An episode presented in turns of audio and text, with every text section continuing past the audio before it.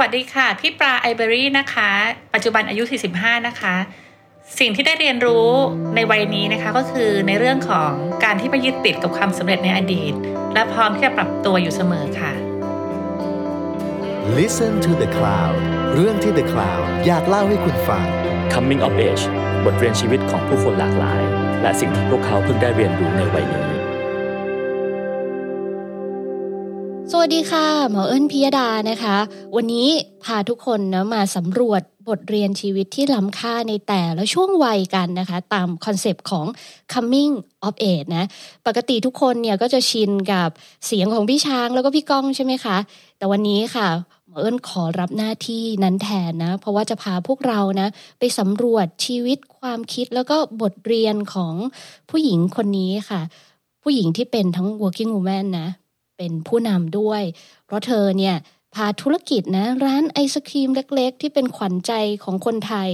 จนตอนนี้มีร้านอาหารเยอะแยะมากมาย ภายใต้แบรนด์ของ Ivory Group และแถมมียอดขายเพิ่มขึ้นจากหลักไม่เท่าไหร่นะ จนตอนนี้เท่าไหร่ก็ไม่รู้อะเดี๋ยวถามเธอเอง แล้วก็ที่สำคัญที่ประทับใจมากๆ เธอยังเป็นคุณแม่ของลูกสาว ที่น่ารักด้วย แล้วตอนนี้นะคะ วิกฤตโควิดเองเนี่ยในธุรกิจของเธอเนี่ยก็ไม่ใช่ว่าจะฟันฝ่าเรื่องนี้ไปได้ง่าย ๆ ทุกคนคงอยากรู้จักกันแล้วใช่ไหมคะ งั้นแนะนำให้ทุกคนรู้จักกับพี่ปลาไอเบอรี่นะคะ สวัสดีค่ะ สวัสดีค่ะน้องเอิญสวัสดีค่ะพี่ปลา เราไม่ได้เจอกันนานมากเลย คิดถึงมาก ใช่หลายปีเลยอะหลายปีเลยนะคะ วันตั้งแต่เราสองคนยังสาวๆกันอยู่นะคะแอบมีปงชึ่งให้แบบได้ผ่อนคลายนิดนึง คิดว่าช่วงนี้เนี่ยพี่ปราน่าจะหนักพอสมควรเลย กับกาหนัรกมากดูแลธุรกิจอืมอืมใช่เหนื่อยมากเลยค่ะค่ะ ตั้งแต่ปีที่แล้วละ เอิญต้องบอกว่า เอิญคุ้นเคยกับพี่ปลามาก่อนนะเราก็เลยเรียกพี่ปลาพี่ปลาแนะนำตัวเองอีกสักครั้งหนึ่งได้ไหมคะ ค่ะ สวัสดีค่ะ ชื่อปลาอัชราบุรลักษ์นะคะ อายุ 45 นะคะ ตอนนี้ก็เป็นเจ้าของร้านอาหาร แล้วก็ร้านไอศครีม และร้านหลาย ๆ อย่างนะคะ อยู่ภายใต้ Ivory Group แล้วก็ทองสมิธ คือมีสองบริษัทนะคะ ประมาณนั้น น่าสนใจมากว่า ไอ้แบรนด์หลาย ๆ อย่างเนี่ย ตอนนี้มีกี่แบรนด์แล้วคะพี่ปลา น่าจะประมาณ 9 แบรนด์ได้ค่ะอ่าก็จะมีอย่าง Ivory Group เนี่ยก็จะประกอบไปด้วยร้านไอศครีม Ivory นะคะ กับข้าวกับปลา ร้านรสนิยมนะคะ โรงสีโภชนา แล้วก็มีแบรนด์ที่ทำ Delivery พวกเจริญแกง มีฟ้าปลาทานนะคะ มีโรงสีข้าวต้มกุ้ย แล้วก็อันใหม่ล่าสุดก็จะเป็นเอ่อเบิร์นบุษบานะคะ แล้วก็อีกบริษัทหนึ่งก็คือทองสมิธสยามก็ทำร้านก๋วยเตี๋ยวเรือ อย่างที่ทุกคนรู้จักกันอยู่แล้ว ลูกหลายคนมาก ลูกหลายเต็มไปคนหมดมาก นะอืมแล้วลูกหน้าตาดีนะลูกหน้าตาดีและลูกลูกหน้าตาดีทุกคนเลยนะแล้วลูกอร่อยมากทุกคนเลยนะคะ แล้วเชื่อว่านะต้องมีหนึ่งในแบรนด์นี้แหละ ที่เป็นขวัญใจของเราที่เราอะจะเป็นขาประจำนะเออเอิญเนี่ยหลายแบรนด์เลยนะคะอันนั้นขอบคุณค่ะเพราะฟังดูเนี่ยในรายธุรกิจที่พี่ปราทำอยู่กับสถานการณ์ตอนนี้เนี่ย ไม่รู้ว่าละลอกที่เท่าไหร่ละเออ ครั้งครั้งนี้นี่หนักสุดเลยไหมคะพี่ปรา ก็โควิดก็มาระลอกที่สี่แล้ว ก็ก็หนักเลยเอาจริงๆพี่ว่า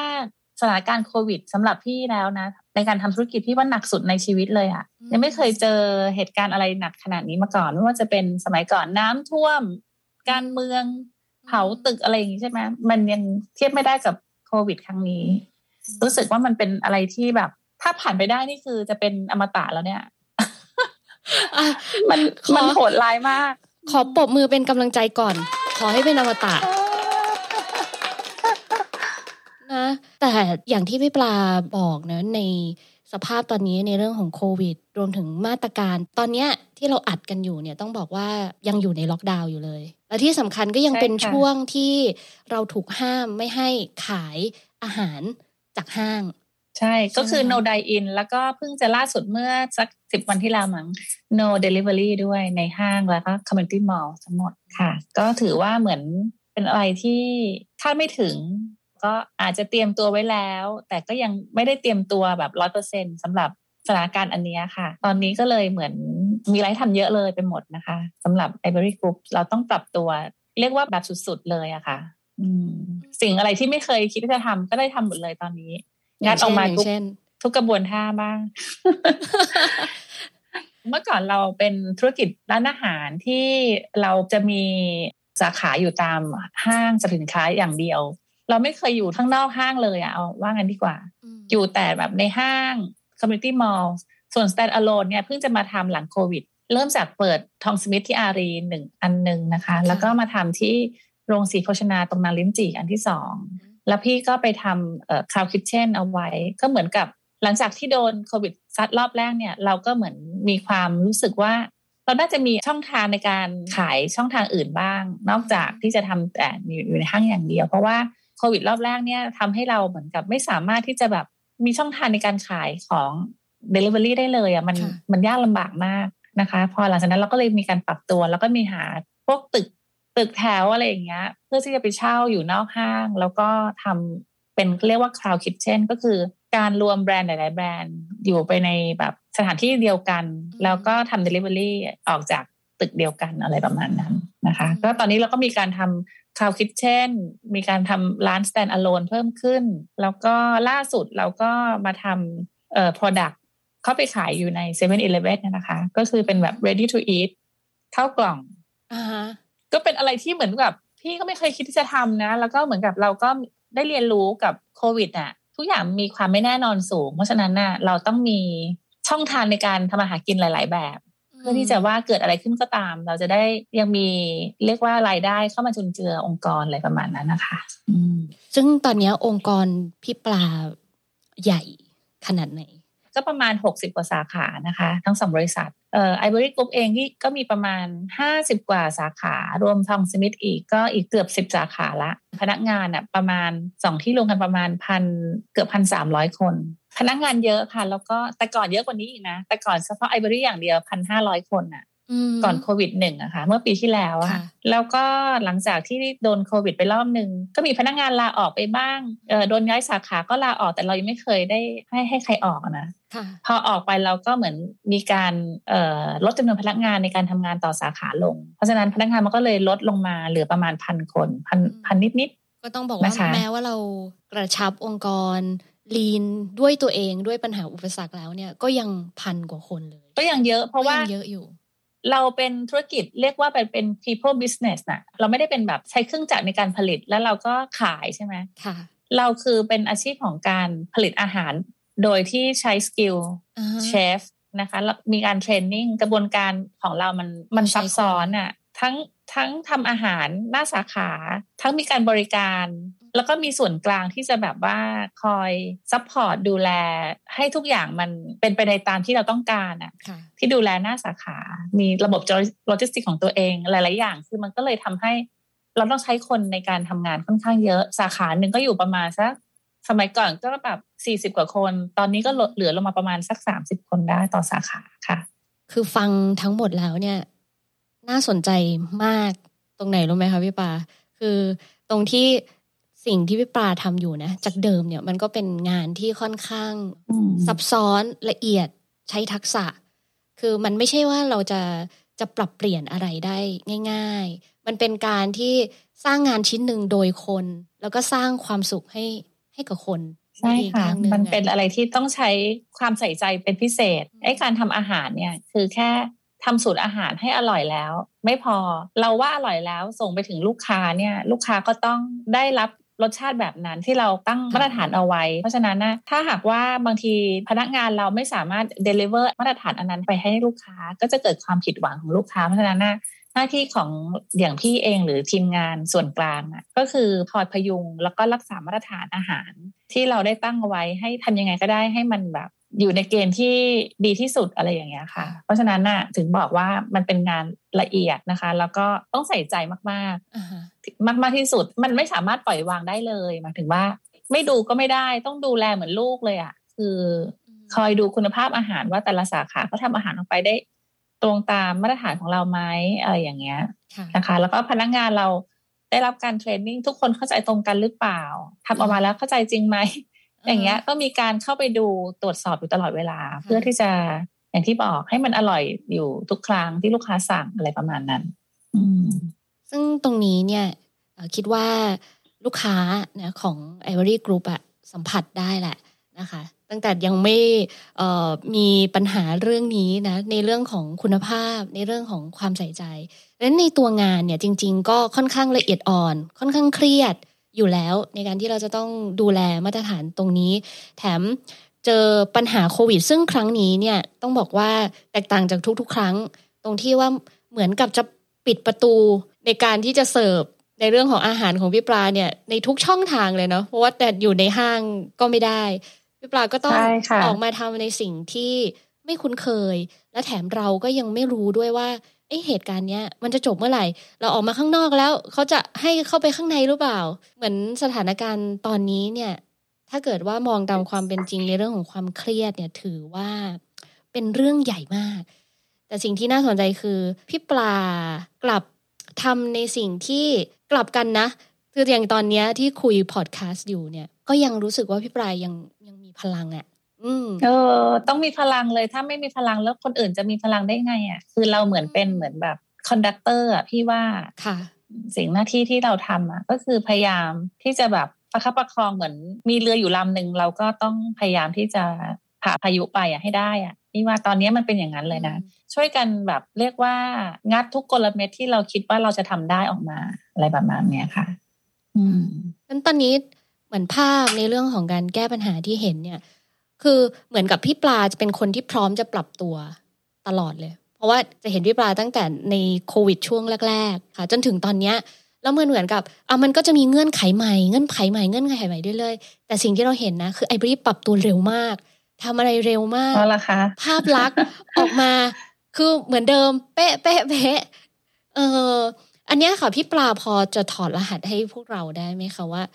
เออพี่ปลาจัดการกับวิกฤตครั้งนี้เนี่ย ให้มันออกมาในในรูปแบบของการปรับตัวที่รวดเร็วทั้งที่งานเราเป็นงานยากแบบนี้ได้ยังไง คือพี่ว่ามันต้องอยู่ที่ทีมงานที่มีคุณภาพอะค่ะ คือองค์กรของเราอะตอนนี้เราก็ทำงานกันมานาน ส่วนมากลูกน้องที่อยู่มือซ้ายมือขวาพี่เนี่ยก็จะเหมือนกับรู้มือรู้สไตล์กันอยู่แล้ว เพราะฉะนั้นนะทุกคนจะเข้ามาทำงานกับพี่อะเขาก็จะเต้นตามจังหวะของพี่นึกออกปะเพราะฉะนั้นนะเวลาที่เราแบบต้องการการเปลี่ยนแปลงอย่างรวดเร็วอะทีมงานของพี่เขาพร้อมที่จะแบบ support อันนี้ต้องขอบคุณน้องๆทุกคนนะคะ เนี่ยอย่างอย่างน้องนุ่นอย่างเงี้ย ก็อยู่ในทีมของการตลาด ซึ่งเวลามีอะไรเกิดขึ้นอย่างเงี้ย เราก็จะต้อง action ทันที สมมติปิดห้างอ่าจะมีการย้ายออกมาใช่ไหม เราก็ต้องมีการเตรียมว่าสื่อสารกับลูกค้ายังไง ให้ลูกค้ารู้ว่า โอเค สาขาไหนเปิดอะไรปิด ใช่ไหมคะ ของอะไรที่เราอยู่ในสต็อกบ้างที่เราต้องการเคลียร์มีการทำโปรโมชั่นอะไรบ้างเนี่ย marketing ก็ต้องเป็นส่วนช่วยเราได้เยอะในการที่จะแบบช่วยคิดอะไรการทางการตลาดนะคะมีอะไรออกมาตลอดเวลา หรือว่าทีมอื่นที่ที่อยู่เบื้องหลัง ไม่ว่าจะเป็น operation ก็ตาม คือมันเป็นเรื่องที่แบบเหนื่อยมากเลยอะเล่าไม่เล่าไม่หมดเลยนะ เพราะว่าอย่างเราอย่างเงี้ยเรามีพนักงานทั้งหมดเป็นพันคน ครึ่งหนึ่งก็จะเป็นพนักงานบริการ ครึ่งหนึ่งก็จะเป็นพนักงานในครัวค่ะ ทีมงานที่ดูแลพนักงานในครัวก็จะเป็นเรียกว่าเป็นฟู้ดโอเปอเรชั่นเขาก็จะเข้ามา take action หมดเลยว่า โอเค พี่ปาจะทำยังไงบ้าง สมมติพี่บอกว่า โอเค พี่จะปิดปิดอันนี้ พี่จะเปิดที่ไหนบ้าง เราก็เริ่มจากการหาโลเคชันที่เราจะเข้าไปทดแทน เพื่อนๆ ทุกคนก็น่ารักนะ มีใครมีร้านอาหาร มีครัวไม่ได้ใช้ก็ เออ มาให้มาใช้อะไรอย่างเงี้ย เราก็มีการโยกพนักงานเราออกไปทำงานที่อื่น คือเรียกว่าทุกแผนกอะมันทำงานเป็นทีมเดียวกันนะคะ แล้วก็ มันต้องเร็ว เพราะว่าพี่ว่ายุคสมัยนี้ทำอะไรได้ก่อน ปรับตัวเร็วได้ก่อนนะมันก็คือผู้รอดอะคือถ้าเราแบบปรับตัวช้าหรือยังไม่ยอมปรับตัว ยังยึดติดกับความสำเร็จในอดีตอย่างเงี้ยพี่ว่ามันก็มันก็อาจจะไม่ได้กลับมาเป็นอย่างนั้นเร็วๆวันนี้ เพราะฉะนั้นนะต้องทิ้งความสำเร็จในอดีตไว้ก่อนนะคะแล้วเราก็ต้องหันไปดูข้างหน้าว่ามีอะไรบ้างที่เราพอที่จะทำได้ เรามีพนักงานอยู่เป็นเป็นพันคนอย่างเงี้ย เราจะหารายได้ทางไหนได้บ้าง จากการที่เรามีพนักงานอยู่ตรงนี้อย่างเงี้ย พี่ก็เลยมีการโยกทีมพนักงานออกไปอยู่ตามที่ต่างๆนะคะ เพราะฉะนั้นอะมันก็เลยทำให้ทุกคนมองจากภายนอกมองเข้ามาเห็นว่า เออบริษัทนี้เขาปรับตัวเร็ว ซึ่งมันก็จะเป็นต้องทำเร็ว เพราะว่าถ้าไม่เร็วนี่พี่พี่ก็ตายอย่างเดียวเลยนะ เพราะว่า คือแบบปรับตัวเร็วคือเร็วจริงๆแหละคือเราเร็วจริงๆต้องเร็วจริง ๆ จริง ๆ แล้วเรามีการคุยกันมาตลอดนะคะว่าเฮ้ยเดี๋ยวรัฐบาลเขาจะประกาศอันนี้อีกหรือเปล่าอะ worst case มันคืออะไรอย่างเงี้ยแล้วก็มีการคุยกันไปบ้างแล้ว นะคะเพราะฉะนั้นนะไอ้อย่างเรื่องการทำคลาวคิดเช่นอะไรต่างๆ เรามีการได้ดูพื้นที่เอาไว้ประมาณหนึ่งแล้ว ว่าเราอยากมีในในไอเดียในหัวเราเนี่ยเราอยากจะเปิดตรงไหนบ้าง เพราะฉะนั้นนะพอมันเกิดเหตุการณ์อย่างนี้ปุ๊บอะเราสามารถกางแผนที่ได้เลยว่าเราอยากจะปักหมุดตรงไหน เราอยากจะย้ายตัวตรงไหนนะคะ แล้วก็สิ่งที่เราทำและได้ดีมากคือการเปิดคลาวคิดเช่นในอดีตอะไอ้ตัวปีที่แล้วอะคือถ้าเราไม่เปิดไว้ตั้งสี่ห้าอันนะคือตายของจริงเลยอะอันเนี้ย อย่างเงี้ยพอมันมีอยู่ในฮับต่างๆ ในมุมต่างๆ ที่เป็นจุดที่ทำเดลิเวอรี่ได้ดีอะค่ะ ก็กลายเป็นว่าเราก็สามารถโยกแบรนด์ที่เราอยู่สมมติกับข้าวกับปลาอยู่ในห้างหมดกับข้าวกับปลาก็มาอาศัยครัวของคาวคิเช่น ในบางจุดสามารถที่จะออกอาหาร ยังพอที่จะมีลมหายใจต่ออะไรอย่างเงี้ย เพราะฉะนั้นนะอย่างที่บอกก็คือตัดสินใจเร็วขยับตัวเร็ว แล้วก็คอนเนคชั่นก็สำคัญนะ เพื่อนฝูงมิสหายอะไรอย่างเงี้ยก็เรียกว่าแบบเป็นเกมหนึ่งที่มันยากมากเลยอะแต่ว่าพี่คิดว่าเราก็ต้องพยายามที่จะฝ่ามันไปให้ได้ ให้รอดจากปีนี้ปีหน้าอะไรอย่างเงี้ยนะคะ ก็คิดไปว่าทำยังไงก็ได้ให้แบบ ขอให้ไม่ติดลบหรือติดลบน้อยๆ ไม่ต้องกำไรมหาศาลก็ได้นะปีนี้อะไรอย่างเงี้ยพี่กับว่าขอให้พี่แบบพยุงเอ่อองค์กรของเราไปให้ผ่านพ้นตรงนี้ให้ได้แค่นั้นเอง อืม หายใจเบาๆ หายใจเบาๆ ใช่ ใช่ไหมเออใช่หายใจเบาๆ อย่าอย่าเข้าไอซียูประมาณนั้นคือคือฟังดูเนี่ย เหมือนกับเริ่มต้นเลยเนี่ยที่เอิญมองเห็นแล้วก็จับได้เลยนะ ก็คือความคิดของพี่ปลานี่แหละหนึ่งก็คือเราเรา flexible ได้รวดเร็วเนี่ยเพราะเราไม่ยึดติด เราไม่ยึดติดกับความสำเร็จในอดีตเราไม่ยึดติดกับกำไรที่เราจะต้องได้ เป้าหมายที่เราเคยฝันเนี่ยเราพร้อมที่จะวาง แล้วก็จะอยู่กับปัญหาในปัจจุบัน แล้วก็พี่ปลาใช้ทรัพยากรชีวิตได้ ต้องบอกว่ายอดเยี่ยมมากนะทรัพยากรชีวิตทั้งใช่พี่ว่าใช่ค่ะ ก็คือทุกคนน้องๆ ทุกคนในในองค์กรเราก็เข้าใจปัญหา แล้วก็เห็นใจสิ่งที่เกิดขึ้นในธุรกิจของเรานะคะ แล้วก็พยายามที่จะแบบร่วมฝ่าฟันตรงนี้ไปอะแปลว่าอันนี้มันเป็นสิ่งสำคัญมากเลยว่า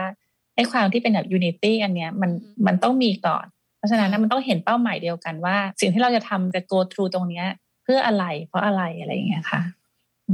เพราะฉะนั้นที่สำคัญถ้านอกเหนือจากตัวพี่ปลาวิสัยทัศน์ความคิดการตัดสินใจที่เฉียบคม ความ flexible ที่เกิดขึ้นเนี่ย ก็คือเหมือนพี่ปลาให้คุณค่ากับทีมมาก ๆ พอใช่ค่ะสำคัญมากพี่ปลาพอบอกหัวใจสำคัญสักหนึ่งอย่างได้ไหมคะว่า อะไรที่ทำให้ทีมของพี่ปลาเนี่ย แข็งแกร่งแล้วเผชิญกับพายุฝนในรอบนี้ไปด้วยกัน อย่างถูกจังหวะได้แบบนี้ พี่ว่ามันเป็นเรื่องของการเลือกคนของเราด้วยนะ อันนี้สำคัญพี่ว่าการที่เราเซเล็กคนเข้ามาในทีมเราอะเราก็ต้องเลือกคนที่มีทัศนคติที่มันตรงกับเราด้วย อันนั้นที่หนึ่งอันที่สองก็คือ เราจะต้องมีการดูแลเขาอย่างดีอะทั้งในเรื่องของความรู้สึก และในเรื่องของการให้เกียรติกัน การทำงานร่วมกันอะไรอย่างเงี้ยค่ะ ก็หลาย ๆ อย่าง มันก็เป็นส่วนที่จะประกอบไปทำให้ทุกๆ คนอะเต็มใจที่จะแบบ อยู่เคียงข้างเราอย่างเงี้ยค่ะ พี่ว่านะอืมมันเป็นสิ่งสำคัญคือการให้เกียรติผู้อื่น แล้วก็การทำงานร่วมกันกับทุกคนก็ต้องยอมรับความคิดเห็นของทุกคน เราก็ให้ทุกคนได้แสดงความคิดเห็นนะเรียกว่าเสริมกันบางทีพี่ก็ไม่ได้เก่งทุกอย่าง น้องๆไม่อย่างเขาก็เป็นคนที่เสนอไอเดียมีบางอย่างน้องๆ อาจจะมาทำเปิดโลกให้พี่รู้สึกฉลาดขึ้นก็ได้บางอย่างพี่ก็ไม่รู้ทุกอย่างพี่ว่ามันเป็นเรื่องของแบบเราแบบอายุขนาดแบบกลางคนใช่ไหมเราต้องฟังเสียงของเด็กๆบ้างอะ่ะบางทีเขาก็รู้เยอะกว่าเราต้องเยอะ อย่างเรื่องเทคโนโลยีต่างๆ สมัยนี้เขาคิดอะไร เดี๋ยวนี้เขาต้องชอบอะไร พี่ก็คอยฟังน้องๆ นะว่า ตอนนี้เขาคิดอะไรกันบ้างอะไรเงี้ย เพื่อที่ทำให้เราตัวเราอะตามโลกทันอะแล้วก็รู้ว่าเราควรที่จะขยับตัวไปทางไหนอะไรอย่างเงี้ยค่ะ เป็นสิ่งที่พี่ว่ามันเป็นเรื่องสำคัญมากเลยที่จะแบบรับฟังความคิดเห็นทุกคนแล้วก็เอามาประเมิน แล้วก็มาตัดสินใจว่าดิเรกชันของเราอะเราต้องการอะไรอะไรประมาณนั้น อืม อันนี้คือสิ่งที่พี่ปลาได้เรียนรู้ในช่วงชีวิตนี้นะ คือวัยสี่สิบหกสี่สิบห้าอย่าเพิ่งรีบอย่าเพิ่งรีบสี่สิบห้าเอาเหรอสี่สิบห้านะสี่สิบห้าปีแหมแถมให้ปีหนึ่งไม่ได้เลย ไม่ได้ห้ามห้ามบวก ห้ามบวกนะลบได้อย่างเดียวดังนั้นถ้าเกิดพูดถึงประสบการณ์ที่เกิดขึ้นในวัยสี่สิบห้าตอนเนี้ย อ่า พี่ปลาว่ามันหล่อหลอมให้วันนี้พี่ปลาเป็นคนยังไง พี่ก็เป็นพี่คนเดิมนะ เหมือนเหมือนเดิมนิสัยอะไรอย่างเงี้ย แต่ว่าพี่คิดว่าพี่เป็นคนที่ปล่อยวางมากขึ้นน่ะ แล้วก็เข้าใจโลกมากขึ้น แล้วก็เรียกว่าพอมันผ่านอุปสรรคมาหลาย ๆ อย่างนู่นนี่นั่นผ่านทั้งความสำเร็จเฟลบ้างอะไรบ้างมันก็ทำให้เรามีมุมมองที่มันเรียกว่าแตกต่างไปอะค่ะ พี่คิดว่าพี่ก็คามขึ้นกว่าเดิม แล้วก็ไม่ยึดติดนะพี่พูดจริงๆพี่ไม่ไม่ยึดติดกับคำสำเร็จในอดีตอะพี่คิดว่าเราก็เหมือนกับพร้อมที่จะแบบ ปรับตัว ถามว่าตอนเนี้ย เป็นคนที่แบบพร้อมที่จะเรียนรู้อะไรใหม่ ๆนะคะ แล้วก็อยากจะลองทำอะไรใหม่ ๆ เสมอ ก็เป็นอะไรที่มันก็ดีนะโควิด มันก็ทำให้เราเหมือนแบบ มีมุมมองที่มันต่างไปจากเดิม แต่ก่อนก็จะต้องแบบฉันต้องอย่างนี้อยู่อย่างนี้อยู่ในห้างอย่างนี้อยู่ทำธุรกิจแบบนี้แบบนี้ ตอนนี้คือแบบเรียกว่าแบบทุกกระบวนท่าคือเราสามารถที่จะเล่นแร่แปลธาตุได้ แล้วก็ไม่ติดกับสิ่งเดิมๆอย่างที่บอกไปแล้วอืมประมาณนั้น กลายเป็นว่า ยิ่งเราไม่ยึดติดนะยิ่งเราปล่อยวางง่าย เราเรียนรู้สิ่งใหม่ ๆ ได้ง่าย กลายเป็นเราก็ยัง productive เหมือนเดิม productive จริง ๆ รายได้ของเราสมัยก่อนมันอาจจะมาจากเอ่อห้างสินค้าร้อยเปอร์เซ็นหมายถึงค่ะลูกค้าที่มาจากในห้าง ตอนนี้ลูกค้าเราอาจจะมาจากหลากหลายก็ได้ หมายถึงมีอืมมีหลากหลายกลุ่มแล้วเรา มันทำให้เราแบบ เหมือนกับว่ากล้าที่จะลองไปเหยียบในที่ที่เราไม่เคย ไม่คุ้นเคยอะ เหมือนมันเป็นการดึงเราออกจาก comfort zone มากๆอะอ่าสิ่งที่มันเกิดอยู่ขึ้นอยู่ตอนนี้ค่ะ พี่ก็แบบก็เซอร์ไพรส์ตัวเองเหมือนกันว่า เออ เราก็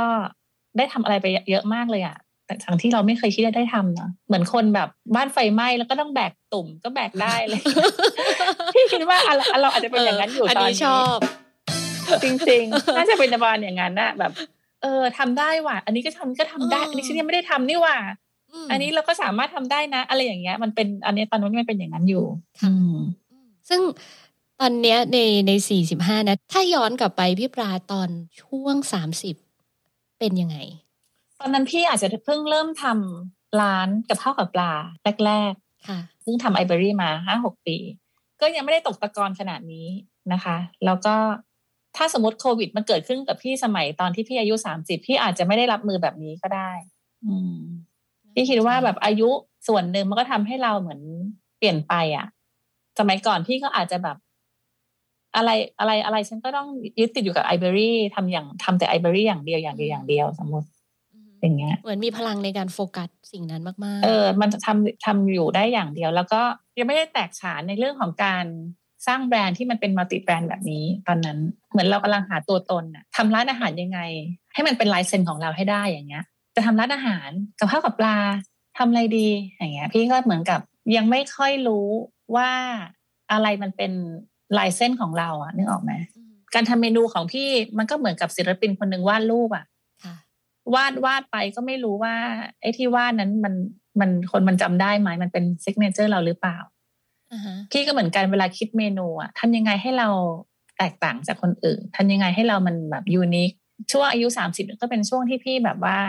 ค้นหาตัวเองอะค้นหาความเป็นตัวตนของแบรนด์กับข้าวกับปลาจนทำมาสักสองสามปีได้นะ จนเรารู้สึกว่า โอเค ฉันรู้แล้วว่าจริง ๆ แล้ว เราจะมาทางนี้อย่างเงี้ยมันไม่ใช่แค่อาหารที่เป็นฟิวชั่นไทยฝรั่งนะ มันจะเป็นอาหารไทยที่รสชาติเป็นเหมือน home cook ค่ะลงลงลึกในเรื่องของอินก e เดียนแล้วก็อ่าวิธีการ present ที่มันดูแบบ น่าสนใจอะไรอย่างเงี้ย พอเราเหมือนค้นหาตัวเองเราเจอแล้วอะ เราก็ทำแบรนด์นี้ได้อย่างค่อนข้างที่จะแบบมันไม่ได้ดังตอนแรกนะกับข้าวกับปลา มันเปิดมาแล้วหลายปีอ่าฮะจนเรามีการปรับเมนูและปรับคอนเซปต์ร้านใหม่ทำร้านหน้าตาใหม่ จนมันเหมือนมันมันมาถึงจุดที่ทุกคนเหมือนแบบ มันติดแล้วแบรนด์มันติดนะเพราะฉะนั้นพอหลังจากที่แบรนด์มันติดนะพี่ก็เลยเริ่มปั๊มแบรนด์แต่ช่วงอายุพี่สามสิบนะคิดไม่ออกก็ยังทำอะไรของเราไป แล้วก็ยังไม่รู้เลยว่าแบบเจอปัญหานี้ฉันต้องแก้ยังไงอืมแบบนี้ฉันต้องแก้ยังไง ก็ยัง งมเข็มอยู่อะอ่าฮะนึกออกไหมค่ะแต่พอหลังจากว่า พอประสบการณ์ชีวิตเรามันผ่านมา มันทำให้เราเหมือนว่า เราต้องรับมือกับมันยังไงฉันจะต้องแก้ยังไงอ่าฮะเรียกว่าแบบว่ายิ่งประสบการณ์เยอะอะมันทำให้เราอ่านอ่านขาดมากขึ้นในเรื่องของการว่าจะเป็นการสั่งแบรนด์ การคิดชื่ออืมไม่ว่าจะเป็นการทำเมนูที่มันแบบโดนใจอย่างเงี้ยอืม หรือไม่ว่าจะเป็นในเรื่องของการหาโลเคชันอย่างเงี้ยค่ะคือเราจะเก่งขึ้นเรื่อยๆ จากประสบการณ์ที่เราบอบช้ำอืมในอดีตเราก็มีนะ ไม่ใช่ว่าโหพี่จะเปิดทุกอันจะปังหมดนะอือฮึบางอันก็ปังปีนาศก็มีเหมือนกัน ไม่ใช่ปังปุริเยอย่างเดียวนะอ่าฮะอืมมันเหมือนบางอันก็เปิดมามันก็มีแบบfail บ้างได้บ้างในเรื่องของการอืม location บางทีเราก็แบบประสบการณ์เรายังไม่เยอะอะค่ะแต่ตอนเนี้ยเรารู้สึกว่า ยิ่งผ่านมาทั้งยี่สิบกว่าปีเรารู้แล้วว่าอะไรคือสิ่งที่เราพลาดอะไรคือสิ่งที่เราไม่ควรทำในอดีต มันก็ทำให้เราอะ เก่งขึ้นเก่งขึ้นในอายุที่มากขึ้นอย่างเงี้ยนึกออกไหมค่ะอืมประมาณนั้น เหมือนในช่วงสามสิบแล้วก็คือ มันเป็นช่วงที่พี่ปลาจะยังแสวงหาความเป็นตัวตนทั้งตัวเอง แล้วก็งานที่ทำแบรนด์ที่ทำแล้วก็ใช่ใช่เป็นช่วงวัยที่มีพลังงานเนาะ มีพลังที่จะล้มด้วย จะล้มแล้วก็ลุก แล้วก็มีพลังงานในการที่เราจะโฟกัสค้นหาเรียนรู้รายละเอียด เชิงลึกต่างๆ ในงานที่เราทำจนวันหนึ่งเรากลายใช่เป็นค่ะผู้รู้จริงในสายงานที่ก็ไม่รู้เทำว่าจะรู้อยู่จริงหรือยังนะ แต่ก็คิดว่าก็ทำมาจากฟีดแบ็ของลูกค้าก็ค่อนข้างที่จะอืมโอเคอยู่ประเอามาณเป็นว่าเอ่อถ้าตอนนี้ถ้าจะพูดเรื่องเอ่อร้านอาหารเนี่ย นะในประเทศนี้เอิ้นก็คงนึกถึงพี่ปลาอันดับหนึ่งแม้ว่าโอ้โหขนาดนั้นเลยเหรอคะขอบคุณขนาดนั้นเลยค่ะนะโอ้อันนี้แล้วถ้าเกิดว่านะคะเอ่อพี่ปลาในวัยสี่สิบห้าเนี่ยนะหันไปมองน้องปลาในวัยสามสิบเนี่ย พี่ปลาอยากจะแนะนำอะไร อืม คือพี่อะในชีวิตอดีตพี่อะพี่ทำไอเบอรี่มาหลายปีมากเลยอะอ่าฮะ แล้วพี่ก็ไม่ได้เคยมองอย่างอื่นเลยนอกจากการทำร้านไอศครีมของพี่ใช่ไหมค่ะ แต่พอมาวันเนี้ย พี่เห็นเลยว่าจริง ๆ แล้วในอดีต พี่มีโอกาสที่จะทำอะไรได้มากกว่านั้นเยอะมากเลยแต่พี่ไม่ได้ทำพี่โมวแต่ไปโฟกัสอยู่อันเดียว แต่บางทีมันก็อาจจะพูดไม่ได้นะ เพราะว่าการโฟกัสอันเดียวมันก็ทำให้สมัยก่อนไอเบอรี่มันแบบมันดังมากอะ่ะ แล้วเราก็ไม่ได้ทำอย่างอื่นค่ะมันก็เป็นอืมส่วนหนึ่งที่ทำให้เรามีรายละเอียดแล้วก็เชี่ยวชาญในงานของเราในวันนี้ ใช่ใช่ใช่ไหมแต่ในอีกมุมหนึ่งใช่เราก็จะค่เห็นว่า เออในช่วงวัยสามสิบเนี่ย พอเป็นวัยที่เรามีพลังในร่างกาย เยอะพร้อมลองผิดลองถูก จริง ๆ เราก็มีโอกาสอีกมาก ในหลาย ๆ อย่าง ใช่ถูกต้อง ก็คือจริง ๆ การโฟกัสมันก็ดีไม่ใช่ค่ะไม่ดีนะคะ อย่างเราเองถามว่าพี่ถ้าไม่ได้มีทีมงานที่มีคุณภาพมารองรับ เราคงไม่สามารถ operate multi brand ได้แบบนี้ค่ะแต่ถ้าหากคนไหนที่ไม่ได้มีทีมงานเยอะเป็นองค์กรขนาดเล็กอะ่ะอืมการโฟกัสและแบบทำหนึ่งแบรนด์อะมันก็อาจจะดีแล้วพูดถึงเพราะว่ามันได้โฟกัสแล้วก็ไม่สะเปะสะปะแต่ตอนเนี้ยของ iberry Group เองอะ่ะมันมาถึงจุดที่ว่าเราเคยทำร้านอาหารที่เป็นเมนูใหญ่ แบรนด์ใหญ่อย่างกับข้าวกับปลา หลังๆมาเนี่ยเราก็มีการแตกลายออกไปทำร้านอาหารที่เป็นเมนูเล็กๆ แล้วก็เป็นแบบ single product เช่นแบบฟ้าประทานอย่างเงี้ยอย่างโรงสีข้าวต้มกุ้ยอย่างเงี้ยค่ะนะคะ หรือเอาไปทางทางทองสมิธก็คือขายแต่ก๋วยเตี๋ยวเรืออย่างเดียวนะคะ เพราะฉะนั้นน่ะมันก็มีข้อดีข้อเสียต่างกัน ชีวิตพี่ก็ได้ลองหลาย ๆ อย่างพี่ก็รู้สึกว่าทำหลาย ๆ อย่างก็ดี แต่เราต้องมีทีมงานที่มาโฟกัสให้เราด้วย ส่วนตัวเราอะเราจะเป็นคนครีเอทีฟคิดอ่าฮะ Product คิดเมนูใช่ไหมคะ แล้วก็จะมีคนมาคอยวัดมาตรฐานให้เรา แล้วก็รักษามาตรฐานให้เรา ถ้าเราทำอย่างนั้นได้ มันก็สามารถที่จะทำหลาย ๆ อันได้ประมาณนั้น อืมอันหนึ่งนะ ที่เอิ้นฟังแล้วรู้สึกว่าจริง ๆ มันน่าจะมีประโยชน์กับทุกช่วงวัยเลยอะคือไม่ว่าจะวัยไหน นั่นก็คือการที่เอ่อเราเองเนี่ยอาจจะต้องไม่ยึดติดอะ คืออมอย่างใช่ช่วงในวัยใช่ถูกสามสิบเนี่ยก็คือเราอะมีพลังมากๆ ในการโฟกัส แต่ถ้าเกิดเราอาจจะโฟกัสสิ่งเนี้ย สมมุติว่าน้องบางคนเนี่ยโฟกัสทำทำทำทำแต่มันไม่ใช่ แต่เราก็ทำอยู่อย่างเดียว เพราะเราคิดว่าเรามีทางเดียวในชีวิต เราก็อาจจะไม่ได้พบเส้นทางอื่นๆใช่นะคะถูกต้อง แต่ว่าถ้าเกิดบางคนเนี่ยโชคดีโฟกัสแล้วมันเจอทางที่ใช่อะเราก็จะไปต่อได้แล้วเราอาจจะขยายความฝันของเราได้ ด้วยการวางสิ่งเดิมแล้วก็ลองทำสิ่งใหม่ ๆ สิ่งใหม่ๆ ในอืมในทางใช่ค่ะเดิมนี่แหละ แต่ว่าทำให้มันค่อยๆดีขึ้นเรื่อยอืมๆนะคะใช่ถูกต้องค่ะอ่าเราไม่ย้อนไปถึงอ่าเด็กหญิงปลานะคะ เพราะว่าเดี๋ยวพี่ปลาจะมีเวลาจำกัด เราขอย้อนไปอีกสักสิบปีอ่าอืมเป็นน้องปลาจบใหม่ เพราะว่าตอนนี้เนี่ย ต้องบอกว่าก็จะมีน้องๆ จบใหม่เยอะเลย แล้วก็เออน้องๆหลายคนตอนนี้เจอสถานการณ์ว่าแม้แต่ช่างฝึกงานเนี่ยยังหาที่ฝึกไม่ได้ ไม่ต้องนับว่าเขาเนี่ยจะมีงานทำค่อนข้างยากเพราะฉะนั้นถ้าเกิดเปรียบเทียบย้อนกลับไปนะพี่ปลาตอนยี่สิบอะสักยี่สิบว่าตอนจบใหม่พี่ไปทำงานโรงแรมตอนนั้นพี่อยู่อ่าทำ PR ที่โรงแรมเพนินซูล่าทำมาได้ประมาณปีหนึ่ง แล้วเสร็จแล้วพี่ก็ พี่ก็เบื่อเบื่อๆนะก็รู้สึกเหมือนแบบ ไม่ค่อยชอบเท่าไหร่อะก็เลยลองไปเป็นแอร์ดูตอนนั้น เป็นแอร์อยู่ได้ประมาณหกเดือนไม่ถึงด้วยซ้ำแป๊บเดียวเองอะเออแล้วก็เราก็ออกมา แล้วพี่ก็มาทำร้านไอติมเออซึ่งแต่ละอย่างไม่ได้สอดคล้องกันเลย ไม่ได้สอดคล้องกันเลยเหมือนเหมือนเราไม่รู้ว่าเราต้องการอะไรอะ่ะ เราแบบค้นหาตัวเอง แล้วเราก็ไม่รู้ว่าเราอยากจะเป็นอะไรใน ตอนเราโตขึ้น แต่สิ่งที่รู้คือเราเป็นคนชอบทำอาหารน่ะแล้วก็มีความรู้จริงมากเลยว่าแบบ อันนี้มันต้องทำยังไง อันนี้มันไม่อร่อยอันไหนอร่อยอะไรอย่างเงี้ยจะมีความหมกมุ่นกับเรื่องการกินเป็นพิเศษ เหมือนการที่เรามาทำร้านไอเบอรี่อะค่ะนำความชอบอย่างหนึ่งของเราอะเอามาทำเป็นอาชีพ คือพี่มองว่าการที่เราทำอะไรที่เราชอบอะมันจะค่อนข้างที่จะแบบทำได้ดีกว่า สิ่งที่เราฝืนตัวเองนะคะ อันนั้นก็น่าจะเป็นเหตุหนึ่งที่ ทำให้พี่เหมือนแบบมีไฟท่วมทนแล้วก็ทำมาได้ยี่สิบกว่าปีแล้ว เพราะว่าเราได้ทำสิ่งที่เราเราชอบจะให้พี่ทำอย่างอื่นพี่ก็ทำไม่เป็นนะป่านนี้แก่แล้วอะไม่แก่ เออเราเราเราอยู่ในเลขเดียวกันนะคะพี่ปลาเออซึ่งซึ่งอย่างสมัยนี้ก็บอกยากนะ เพราะว่าสภาพของเศรษฐกิจที่มันย่ำแย่ แล้วจังหวะของโควิดอะไรต่างๆ มันก็ทำให้แบบ ยากที่จะขยับตัวไปหมด อืม ซึ่งพี่มองว่ายุคสมัยนี้คงทำอะไรก็ตามนะคือต้องฝึกวิชาตัวเบานิดนึงอะ่ะยังไงยังไงวิชาตัวเบา คือจริง ๆ อย่างธุรกิจอาหารน่ะสำหรับพี่พี่มองนะธุรกิจอาหารที่โครงสร้างองค์กรที่มันใหญ่แล้วอะ่ะค่ะในยุคนี้เหนื่อยกว่าองค์กรร้านเล็กๆนึกออกปะอ่าเออพี่ว่าบางทีการที่เราแบบทำธุรกิจที่มันมี fixed cost หนักๆ ในช่วงของโควิดเนี่ยเหนื่อย อาจจะต้องลองไปดูว่าทำอะไรก็ตามที่มันแบบ fixed cost ต่ำนะคะ แล้วก็มีความ flexible สูง จริงๆ พี่ว่ามันไม่ฟ้องกับการทำอะไรที่มันเกี่ยวกับออนไลน์อะพี่ว่าอันเนี้ย work อืมอืมอย่างแบบอย่างพี่อย่างเงี้ย มีค่าเช่าร้านรวมกันไม่รู้กี่สิบ กี่สิบล้านต่อเดือน ค่าพนักงานอีกเป็นพันคน เพราะฉะนั้นน่ะน้องๆที่จบใหม่อาจต้องมองเป็นข้อดีนะที่แบบจบมาตอนนี้ฉันยังไม่ได้มีภาระนึกออกปะเล็กเพราะฉะนั้นน่ะเราเล็กๆเราอะเหมือนกับทำอะไรก็ตามที่เราหล่อเลี้ยงตัวเองเราได้อะในช่วงในช่วงโควิด เนี่ย ให้ไปได้ก่อน ซึ่งพี่ว่าธุรกิจตอนนี้ที่มันไม่กระทบเท่าไหร่เลยคือธุรกิจออนไลน์ๆขนาดอาหารยังต้องมาทำออนไลน์เลยค่ะนับภาษาอะไรกับธุรกิจอื่นอ่าฮะๆฉะนั้นน่ะก็ลองต้อง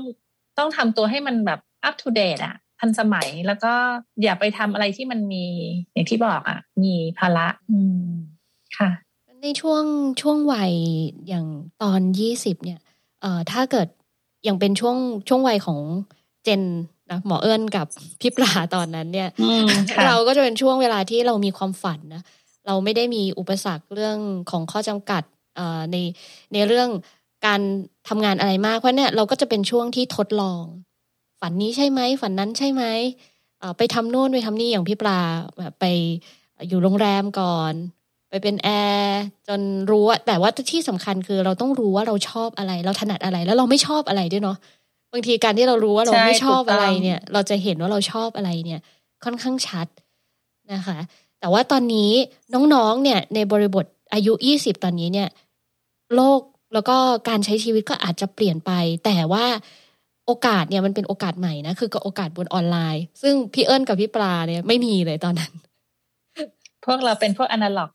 ใช่พวกเราเป็นพวกอนาล็อก นี่เอิญหนึ่งจำได้เลยนะ อยากเป็นนักแต่งเพลงเนี่ย ยังต้องเอากระดาษเนี่ยนะเดินไปหาพี่เล็กบุษวาดาวเรืองที่ตึกกัมมี่เลยนะอืมเออเพราะมันมันไม่มีทางอื่น เราไม่มีอินเทอร์เน็ตไม่งั้นเราก็ต้องส่งใช่จดหมายยุคสมัยนี้จะทำร้านอาหารร้านหนึ่งขึ้นมา ให้คนรู้จักภายใน เวลาไม่กี่วันนี่พี่ว่ามันทำได้เลยนะ เพราะว่ามีเครื่องมือมีทูทุกอย่างทั้งโซเชียลมีเดียต่างๆนะคะ Facebook เอยอินสตาแกรม TikTok อะไรเงี้ยมีหลายอันมาก แต่สมัยเราที่เราเริ่มต้นเมื่อก่อนเนี้ยไม่มีอะไรเลยสักอย่างเดียวต้องรอให้หนังสือมาสัมภาษณ์ รออีกเดือนหนึ่งกว่าจะไล่ออกอะไรเงี้ยคือทุกอย่างมันใช้เวลา แล้วเราก็คิดเราคิดว่ายุคเนี้ยน่าจะเป็นโอกาสของการที่จะแบบได้ทำอะไรแล้วก็ เห็นผลเร็ว มันไม่มีการรอไม่ต้องรอนี่ออกปะความอดทนอาจจะไม่ค่อยมีเท่าไหร่น้องๆนะหรือเปล่าไม่รู้ แต่ว่ารุ่นเรานี่โหโคตรมีความแบบไม่อยากจะบรรว่ยายให้เห็นภาพเอออะไรก็แบบมีสักอย่างหนึ่งอ่าคือต้องทำต้องลงมือ ต้องทำต้องลงมืแล้วต้องเใช้เวลา จะไลน์เลยก็ไม่มีนะต้องโทรเอาอืมสมัยก่อนอะอืมนะคะนี่เขาก็เลยเอ่อรู้หมดเลยนะว่าเรายุคไหน เออดังนั้นเนี่ยถ้าเกิดว่าเอิ้นสรุปให้เหมือนสิ่งที่สำคัญที่น้องๆนะในวัยยี่สิบเนี่ยช่วงต้นๆเนี่ยอาจจะมีก็คือเราเองอาจจะสังเกตตัวเองเนาะถ้าข้างนอกมีข้อจำกัดมาก เราสังเกตตัวเองให้ชัดว่าตัวเราเนี่ยมีศักยภาพอะไร เราชอบอะไร เราทำอะไรได้ดีนะที่สำคัญคือคนรอบข้างเขาก็ต้อง confirm ด้วยนะว่า เออ ดีจริง ๆ นะ ไม่ไม่ไม่ไม่ใช่ว่าเราชอบเองใช่ไหมคะแล้วก็อย่ารอเนาะทดลองเรามีพื้นที่ในการทดลอง เยอะแยะมากมาย เรามีครูเต็มไปหมดเลยใน Google Search ถาสามารถหาอะไรก็ได้ อยากเรียนรู้อะไรแล้วก็เข้าไปใน YouTube แล้วก็สามารถหาอะไรหาอินสปิเรชันอะไรต่างๆ ได้มากมายพี่ว่าก็มองซะว่าช่วงนี้มันเป็นช่วงของการที่เราแบบ มีเวลาในการที่เราจะค้นหาตัวเอง แล้วก็ค้นหาข้อมูลต่างๆ ที่อยู่ในสื่อต่างๆ ก็เอามาเรียกว่า เป็นช่วงของการฝึกฝนน่ะ ฝึกวิชาแล้วกัน อ่า พี่ปลาบอกวิชาตัวเอเบาอพี่ว่าต้องฝึกวิชาตัวเบา อ่า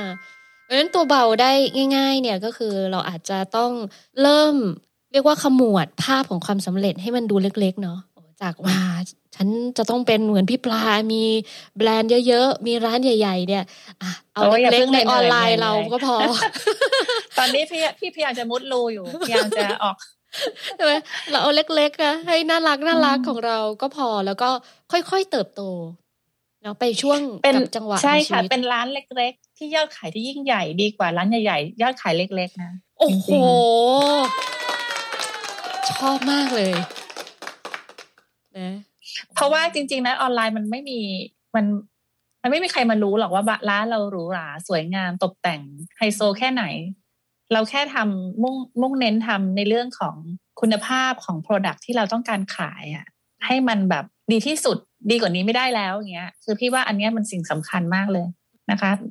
โลกออนไลน์มันไม่จำเป็นต้องมานั่งลงทุนหลังบ้าน ไม่ต้องตกแต่งร้าน อย่างกับข้าวกับปลาทำร้านไปเป็นสิบสิบล้านค่ะสวยงามแต่ทุกวันนี้ก็คือปิดเงียบกริบอยู่อ่าตอนนี้เลยนะคะพาวิเลียนของเอิญก็เอ่อปิดเป็น ถือว่ามีบ้านให้เพื่อนมาอยู่นะเหมือนกัน นะงั้นเริ่มต้นเล็กๆดีกว่านะคะสำหรับน้องๆรุ่นใหม่ ๆ โอ้พี่ปลาครับ บทเรียนชีวิตพี่ปลาในครั้งนี้เนี่ย เอิญว่าเป็นประโยชน์มากๆเลยนะ รู้สึกว่าได้ประโยชน์มากๆเลยนะคะเอ่อให้พี่ปลาทิ้งท้ายหน่อยดีกว่า เป็นกำลังใจให้กับตัวเองด้วยนะแล้วก็กำลังใจให้กับทุกคน ให้ฝ่าวิกฤตตรงนี้ ก็ คิดว่านะคะ คราวนี้มันหนักหนาจริง ๆ แต่ว่าเราเชื่อว่ายังไงมันก็จะต้องมีวันที่มันจากเราไปอะตัวโควิดเนี่ยมันคงไม่ได้อยู่กับเราไปตลอดชีวิต เพราะฉะนั้นตอนนี้ก็อย่างที่บอกอะค่ะพยายามดูแลสุขภาพตัวเองนะคะ แล้วก็พยายามดูแลสุขภาพจิตด้วยที่ว่าสำคัญมากอืมนะคะ หาเวลาที่เรามีอยู่เนี่ยอยู่กับคนรอบตัวนะคะ ออกกำลังกาย หาวิธีกำจัดความเครียดให้ได้นะคะ แล้วก็ระหว่างนี้ถ้าหากว่ายังทำใครทำธุรกิจ คิดว่าเราอาจจะต้องถึงเวลาที่เราต้องเปลี่ยนแปลงตัวเองอะเปลี่ยนแปลงธุรกิจเราต้องมองว่ายุคสมัยนี้มันอาจจะเปลี่ยนไปแล้วอะมันเป็นสมรภูมิที่ทำให้เราไม่สามารถที่จะเจอกันได้อะเราต้องอยู่แยกกัน เราต้องอยู่ห่างกัน เราไม่สามารถที่จะเดินทางไม่สามารถที่จะไปกินข้าวได้อย่างมีอิสระภาพ เพราะฉะนั้นน่ะเราจำเป็นที่จะต้องแบบคิดใหม่ทำใหม่อะอย่าไปยึดติดสำหรับอย่างพี่เองนะ มันมีสาขาที่พี่เคยขายดีมาก ขายดีสุดๆค่ะ ทุกวันนี้คือขายไม่ได้เลย อย่างเงี้ย หรือแบบขายได้เงียบมากแล้ว ค่าเช่าก็ยังแพงเหมือนเดิม คือห้างก็ยังไม่ได้แบบปรับลดหรือไม่ได้มองถึงความเป็นจริงในปัจจุบัน เพราะฉะนั้นอะไรอย่างเงี้ยพี่จะไม่ยึดติดนะถ้าหากว่าพี่คิดว่าภายในหนึ่งปีต่อไปเนี่ยพี่ยังขาดทุนพี่อาจจะปิด คือพี่ก็ move on แล้วพี่ก็ไปหาโอกาสใหม่ที่พี่คิดว่ามันจะทำให้พี่แบบหาเงินเข้ามาในกระเป๋าได้เหมือนกัน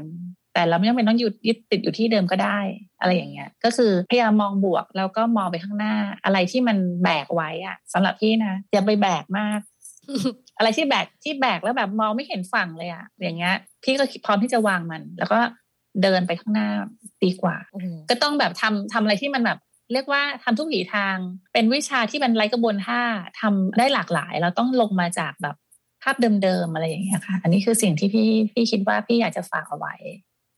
นะคะค่ะมันโอ้โหเนี่ยเราได้อะไรเยอะแยะมากเลยนะคะ ก็คิดว่านะ เทปนี้เนี่ยน่าจะเป็นประโยชน์กับพวกเราทุกๆ คนเลย แล้วก็ต้องบอกว่าทุก ๆ ช่วงวัย แล้วฟังไปฟังมาเนี่ย ทุกอาชีพด้วยนะ ไม่ใช่แค่ว่าเราจะต้องทำธุรกิจเท่านั้นนะคะนั้นวิธีการคิดวิธีการเติบโตของพี่ปลาทั้งในเรื่องของการที่เราไม่ยึดติดกับอดีตนะ ปล่อยวางให้เร็ว อยู่กับความเป็นจริงให้ได้ เริ่มมีความสุขกับสิ่งเล็ก ๆ ที่ยิ่งใหญ่ วิชาตัวเบาตัวเนี้ย คิดว่าน่าจะเป็นประโยชน์กับพวกเราทุกคนในวันนี้นะคะ ขอบคุณพี่ปลามากๆเลยนะคะยินดีค่ะน้องเอิญขอบคุณนะคะ ยินดีมากเลยค่ะ งั้นวันนี้นะคะ coming of age ก็ขอลาทุกคนไปก่อนนะคะ หมอเอิญกับพี่ปลาในวันนี้แล้วก็ถ้าเกิดว่าเรานะ อยากให้หมอเอิญสัมภาษณ์ใครนะ ที่จะเป็นประโยชน์กับชีวิตแล้วก็จิตใจ ก็คอมเมนต์มาข้างล่างได้นะคะสำหรับวันนี้สวัสดีนะคะ สวัสดีค่ะ สวัสดีค่ะ ติดตามเรื่องราวดีๆ และรายการอื่นๆจาก The Cloud ได้ที่ readthecloud.co หรือแอปพลิเคชันสำหรับฟังพอดแคสต์ต่างๆ